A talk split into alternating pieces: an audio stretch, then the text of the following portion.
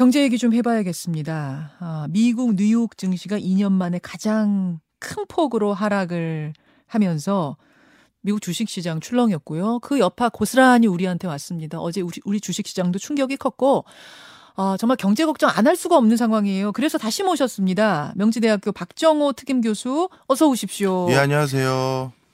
일주일 전에 출연하셨어요. 네, 그런 것 같습니다. 예, 일주일 전에도 경제 얘기를 하려고 모셨을 때 천, 환율 1,400원이 이제 코앞까지 왔다. 네, 네. 그런 말씀 하셨을 예, 때 예. 많은 분들이 그렇구나 하면서 또 한편으로는 야, 너무 이거 불안 조장하는 거 아니야? 설마 뭐 이런 분도 계셨는데 예. 그 설마가 너무 금방 왔네요. 그러니까요. 사실 뭐 이런 뭐 경제적으로 뭐 제 소견을 피력할 수 있는 기회들이 있어서 저도 말씀을 드리지만 음. 뭐 이런 소식들은 틀리는 게 저도 기분 좋거든요. 그럼요. 예. 그럼요.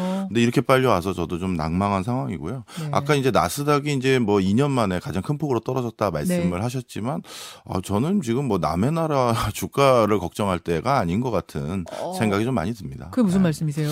예, 좀 설명을 드리, 드리 면 네. 이제는 강달러가 아니라 뭐 그 언론에서 표현하는 그 표현이 참 저는 와닿던데요. 음. 킹달러가 된 것 같아요.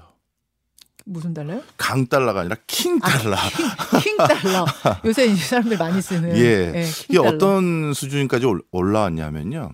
이 달러 말고 전 세계에서는 이 기축 통화라고 불리우는 화폐들이 또 있습니다. 대표적으로 유로나 그렇죠. 엔화 이런 게 있는데요. 엔 달러 환율을 보면 엔화가 어 24년 동안 24년 통계에서 가장 저점까지 내려왔어요. 음. 그러니까 엔화라는 기축 통화도 가장 싼 지경에 와 있고요. 네. 그다음에 유로하고 달러의 환율을 비교해도 네. 유로화가 20년 이래 가장 최저점까지 내려왔어요. 유로와도. 예, 그러면 음. 전 세계에서 가장 화폐 가치가 공고하다고 불리우는 엔화도, 유로화도 네. 화폐 가치가 이렇게 떨어졌다면 네. 다른 신흥 개도국들의 화폐 가치는 아. 뭐더 이상 얘기 안 드려도 아실 거예요. 그렇겠네요. 뭐 저- 경제를 잘 하시는 분들은 아닌데 내가 어느 나라는 그거 아닌 걸로 알고 있는데 네. 그런 신흥국들은 자원 많은 신흥국입니다. 음, 음. 대표적으로 어느 나라가 외화를 얼마만큼 가지고 있느냐가 가장 중요한 요소는요. 음. 그 나라를 유지하기 위해서 필요한 에너지 자원과 예. 먹을 거를 사오는데 필요한 외화를 충분히 가지고 있느냐가 제일 중요한 판단 기준이거든요. 예. 그런데 지금 같이 강달러가 아니라 킹달러 기조가 되면 많은 원자재나 먹거리를 외국 에 의존해야 되는 신흥국들 또는 음. OECD 국가들도 그렇죠. 어 이제 이게 외환 시장이 불안정해지고 음. 더 심해질 경우 자본 시장과 금융 시장마저도 흔들리게 될 이런 상황에 놓여져 있는 것이죠. 아, 지금 뭐 나스닥 걱정할 미국 걱정할 네, 때가 아니다. 그렇습니다. 아니 미국 걱정하는 건 아니에요. 미국 저도 미국 걱정하는 건 아니고 네. 그로 인해서 우리가 어떻게 되나 그렇죠, 걱정해요. 그렇죠. 당장 나스닥이 4.52% 하룻밤 안에 추락을 해버리니까 우리 증시 맞습니다. 영향을 받았죠. 사실 그제 네. 삼성전자가 오랜만에 4% 넘게 올랐잖아요. 그래서 막 개미 투자자들이 야 막 야 드디어 이제 올- 올라가는 거야 이러고 있었는데 나스닥이 그냥 딱 때려버리니까 어제 또 바로 추락 안 했습니까 네. 삼성전자 맞습니다. 이런 흐름들인데요. 네. 연동돼 있잖아요. 맞습니다. 예, 미국이 근데 저는 지금 좀 신기한 게 미국 증시도 5일인가 연속으로 오르고 있던 예, 중이었는데 하루 아침에 4.52% 떨어질 만큼 네. 뭐그 정도로 지금 물가가 갑자기 더, 더 오른 거예요? 예, 뭐예요? 좀그 부분도 설명을 예. 드리겠습니다. 증시가 이렇게 급격히 얼어붙게 된 이유는 네. 미국의 소비자 물가 지수를 발표하기 전에 네. 시장의 전문가들이 예상했던 예상치가 있었어요. 음. 이번에는 전달 비해서 더 물가 상승률 기조가 좀 꺾여서 8.0% 정도 발표될 것 같아요. 아. 이게 시장의 중론이었습니다. 아하. 그런데 실제 정작 발표된 내용은 8.3%로 전달보다 오히려 오르고 예. 시장의 컨센 서스보다 더 오른 거예요. 음. 그러니 야 물가 이제 잡힌 줄 알았는데 그거 아니구나 음. 이런 인식이 생겼고요. 고 소비자 물가지수 발표 전에 네. 사실 저희들은 이 지표를 더욱더 중요시 여기는데? 근원 물가지수라는 게 있습니다. 근원 물가. 예, 음. 원래 물가라는 게 계절적인 요인과 대외적인 요인으로 좀 영향을 받아요. 예. 예를 들어서 먹거리 같은 경우는 계절적인 요인으로 크게 그렇겠죠. 변화되고 그리고 에너지 자원도 대외적인 요인으로 변화되죠. 네. 그러다 보니까 요런 두 가지 요인을 배제하고 음. 정말 물가가 얼마나 올라가고 있는지를 따로 보는 게 근원 물가 지수예요. 아, 환경적인 요인 많이 그렇죠. 항상 받는 걔네들 빼고. 네. 예, 예. 그런데 이 근원 물가 지수는 계속 올라가고 있어요. 아, 그리고 이번에 시장 컨센서스보다도 더 올랐고요. 그렇죠. 5.7% 정도 예상했는데 6% 올랐으니까 0.3% 포인트 더 올랐으니 근원 물가지는. 이거는 진짜 물가 안 잡히고 있다라는 시그널을 받은 거고요. 야, 우리가 이렇게 금리 올렸는데도 안 잡히네. 그렇죠. 여기에서 불안이 온 거군요. 맞습니다. 그러면 연준이 지금도 물가를 못 잡았으니 남은 연준의 회의 동안 금리 기준금리를 올릴 그 기조는 뻔하다는 거죠. 도대체 얼마나 올릴까? 그러면 얼마나 투자가 위축되겠어? 이런 생각들을 하게 된다. 맞습니다. 아. 특히 이제 최근 연준의 부의장께서 대외적으로 발표하신 내용들이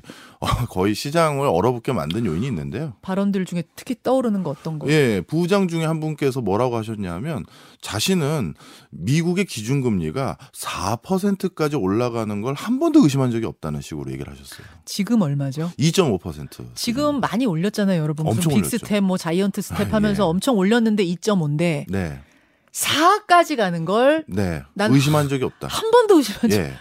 4까지 올려놓겠다가 아니라 4까지 가는 거조차는 일단 의심을 안 했다라는 거니까 야. 그 이상 상방이 열린 거죠. 상방이 열렸다. 예. 아니 미국이 금리가 4까지 4%까지 가면 우리는 금리 역전 일어나면 안 되니까 더 그렇죠. 올린다는 얘기잖아요. 우린 더 올려야 되는 게 정설이죠. 그렇죠. 예. 자, 그런데 문제가 있습니다. 예. 미국은 그렇다면 네. 우리 시장에서 감내할 수 없을 정도로 음. 금리를 내서 꼭 올려야 된다면 한 단계씩 좀 단계적으로 올리지. 음. 이게 뭐 세 단계. 요 이번에는 뭐 울트라 스텝이라고 해서 1%를 올리는 거에 대한 뭐 고민도 있다. 뭐 이런 네. 풍문도 들리더라고요. 맞아요. 이렇게까지 해야 되는 이유가 뭡니까? 그리고 이렇게 올리면 정말 잡히나요? 이게 제일 중요하잖아요. 맞아요. 근데 이 이걸 설명드리기 위해서는 2004년도를 들여다볼 필요가 있어요. 2004년이 뭐죠? 2004년 6월 달부터 네. 2006년 6월 달까지 음. 미국 연준이 단 한 번도 쉬지 않고 회의가 있을 때마다 금리를 계속 올렸어요. 아, 아. 2004년도 6월 달에 기- 미국 연준의 기준금리가 1%였는데요. 예. 2006, 2006년 6월 달에 5.25%까지 다섯 배를 올렸어요. 야. 그럼 미국의 어, 연준에서 금리를 이렇게 다섯 배 올렸을 때 원했던 건 뭐냐면 네. 약달, 아, 저 강달러입니다. 음, 음. 그렇죠. 그렇죠. 어, 강달러를 원했는데 네, 네. 그 기간 동안 달러가 어땠느냐? 계속 떨어졌어요. 어, 왜, 왜 그랬습니까? 참 이해가 안 가죠. 네. 교과서하고는 다른 다르죠. 예. 다른 상황. 여기에서 이제 두 가지 우리가 중요한 시사점을 얻어야 되는데요. 첫째. 그리고 나서는 이제 근로금융위가 일어났죠. 그랬죠. 첫 번째는 뭐냐면 그때 미국 연준에 그 어, 근무하고 있는 사람들이 큰 학습을 한 거예요. 우리가 기준금리를 움직여서 인위적으로 달러 가치를 변, 영향을 주는 건 참 제한적이구나. 아, 그래서 아마 그때 많은 학습을 해서 어허. 금리를 한 단계씩 올리는 걸로는 시장에 영향을 못 준다고 생각하는 것 같아요. 아. 그러니까 두 단계, 세 단계 해서 막 우리 김현정이 뉴스쇼에서도 네. 얘기를 할 정도로 그러니까요. 이 이런 정도로 고강도로 해야지만 우리가 원하는 강달러 기조가 생기는 거지. 0.25, 0.25씩 찔끔 찔끔 찔끔 2년 올려봤자 안 되더라. 안 되더라. 한 번에 1%팍 이렇게. 야. 그런 그때 학습이 충분히 있었었고요. 그다음 또 한 가지.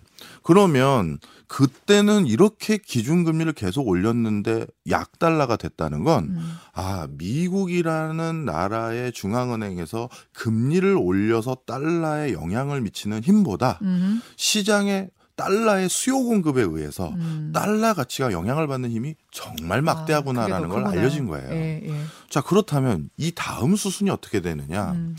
미국의 그 기준금리를 이렇게 고강도로 연이를 올리다 보니까 예. 지금 벌써 강달러가 아니라 킹달러가 됐죠. 킹달러가 됐죠. 자, 그러면 이 다음 단계가 어떻게 되냐면 좀 전에 말씀드린 것처럼 어 여타 기, 국가들의 그 기축 통화도 화폐 가치가 떨어지고 네. 그럼 신흥국의 화폐 가치는 더, 더 떨어지겠죠. 예. 그래서 이미 두 자릿수 물가 상승률에 진입한 국가들이 너무 많아요. 뭐 와. 이집트, 튀니지, 뭐, 뭐 스리랑카, 뭐, 뭐두 파키스탄? 예, 뭐 아르헨티나, 뭐 이런 개독들 다 마찬가지고요. 어. 심지어 유럽도 소비자 물가 상승률이 이제 9%대까지 예, 왔으니 예. 조만간 이제 두 자릿수가 되겠죠. 아. 그렇게 되면 어떻게 되느냐?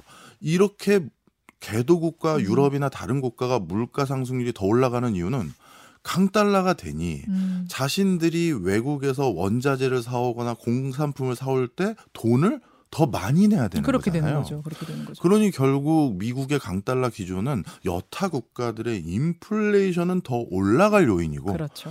대신 미국 국민들은 외국으로부터 원자재 사오거나 음. 공산품 사올 때는 훨씬 더 싸게 사올 수 있는 국면이 되는 거예요. 지금 자기네 인플레 잡겠다고 다른 나라, 우리나라를 비롯해서 죄다 다른 나라들 인플레는 올리고 있는 상황인 거네요. 맞습니다. 그러다가 어떤 나라에서 어, 이렇게 두 자릿수 물가 상승률을 감내하지 못하는 개인이나 기업들이 많아져서 예. 그 나라의 경제 체질이 이제 채무 불이행이나 금융 어떤 예. 자본 시장이 위험해지면 음. 어떻게 되느냐? 이제 시장은 안전한 시장에 돈을 넣어놓기 위해서 많은 사람들이 미국 시장으로 또, 또 달려가겠죠. 아. 그러면 지금은 미국의 기준금리로 음. 강달러 기조가 형성돼 가고 있는데 네. 요 다음 스텝은 시장 메커니즘에 의해서 더 큰 위력에 의해서 네. 강달러 기조가 훨씬 더 공고해질까 예. 이런 우려도 지금 생각이 드네요. 이런 상황 속에서 미국은 계속 자국 우선주의 기조로 가, 가고 있지 않습니까? 인플레이션 감축법도 그렇고 뭐 여러 가지로 다 보호무역 장벽을 탄탄하게 치고 있는 상황인데 그러면 이게 미국은 뭐 잘 살게 될지 모르지만 전 세계적인 경기 침체가 오고 이런 경기 암흑기가 전 세계적으로 오는 거 아니에요? 예, 그래서 미국 그 중앙은행 총재뿐만 아니라 얼마 전에 유럽의 중앙은행 총재도 발언 내용들에 보면 참 이상한 표현들을 쓰세요. 어떤 거? 어, 유럽의 그 중앙은행 총재께서는 뭐라고 말씀하셨냐면 미안하지만 음. 금리를 올려야겠다 이런 표현을 쓰세요. 음. 그럼 아니 금리 올리는 게 물가 잡는 게 왜 우리한테 미안하지? 음. 그거는 그 금리를 올리고 고강도 긴축을 하는 과정에서 우리가 감내해야 될 대가가 있다는 거죠. 음. 그게 바로 경기 침체 또는 경기 위축입니다. 미국도 역시 똑같은 설명들을 해요. 중앙은행 총재가 네. 지금은 어떤 대가를 치르더라도 물가를 잡는데 난 총력을 하겠다 이런 발언들을 많이 하시거든요. 아. 그게 이제 경기 위축들을 얘기하는 거죠.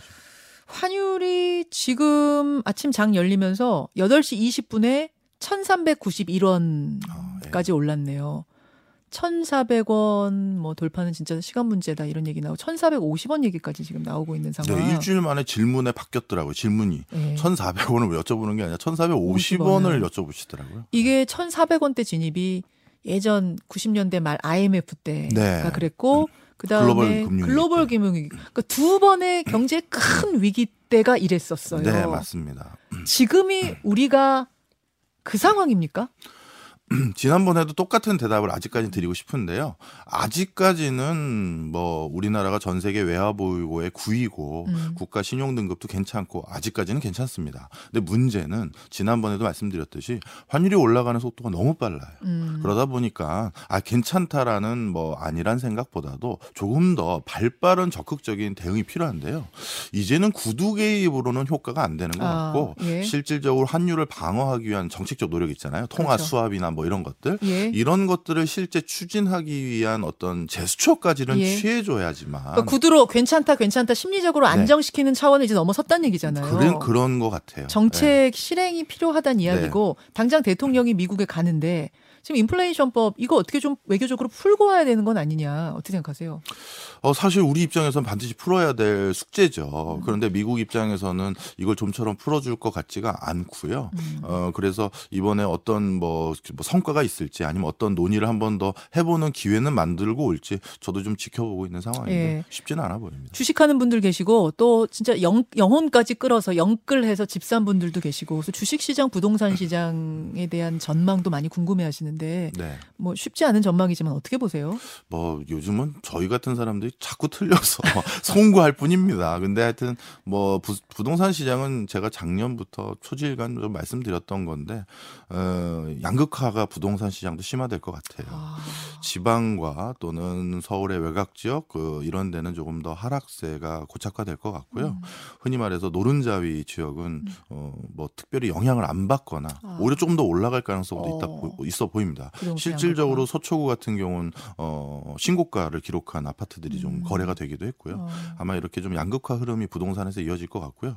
주식 시장은 어, 좀 더 우리가 때를 기다리거나 아니면 정말 급하신 분들은 한번 포트폴리오 조정도 한번 생각해 보시는 게 어떨까도 권해드리고 있어요.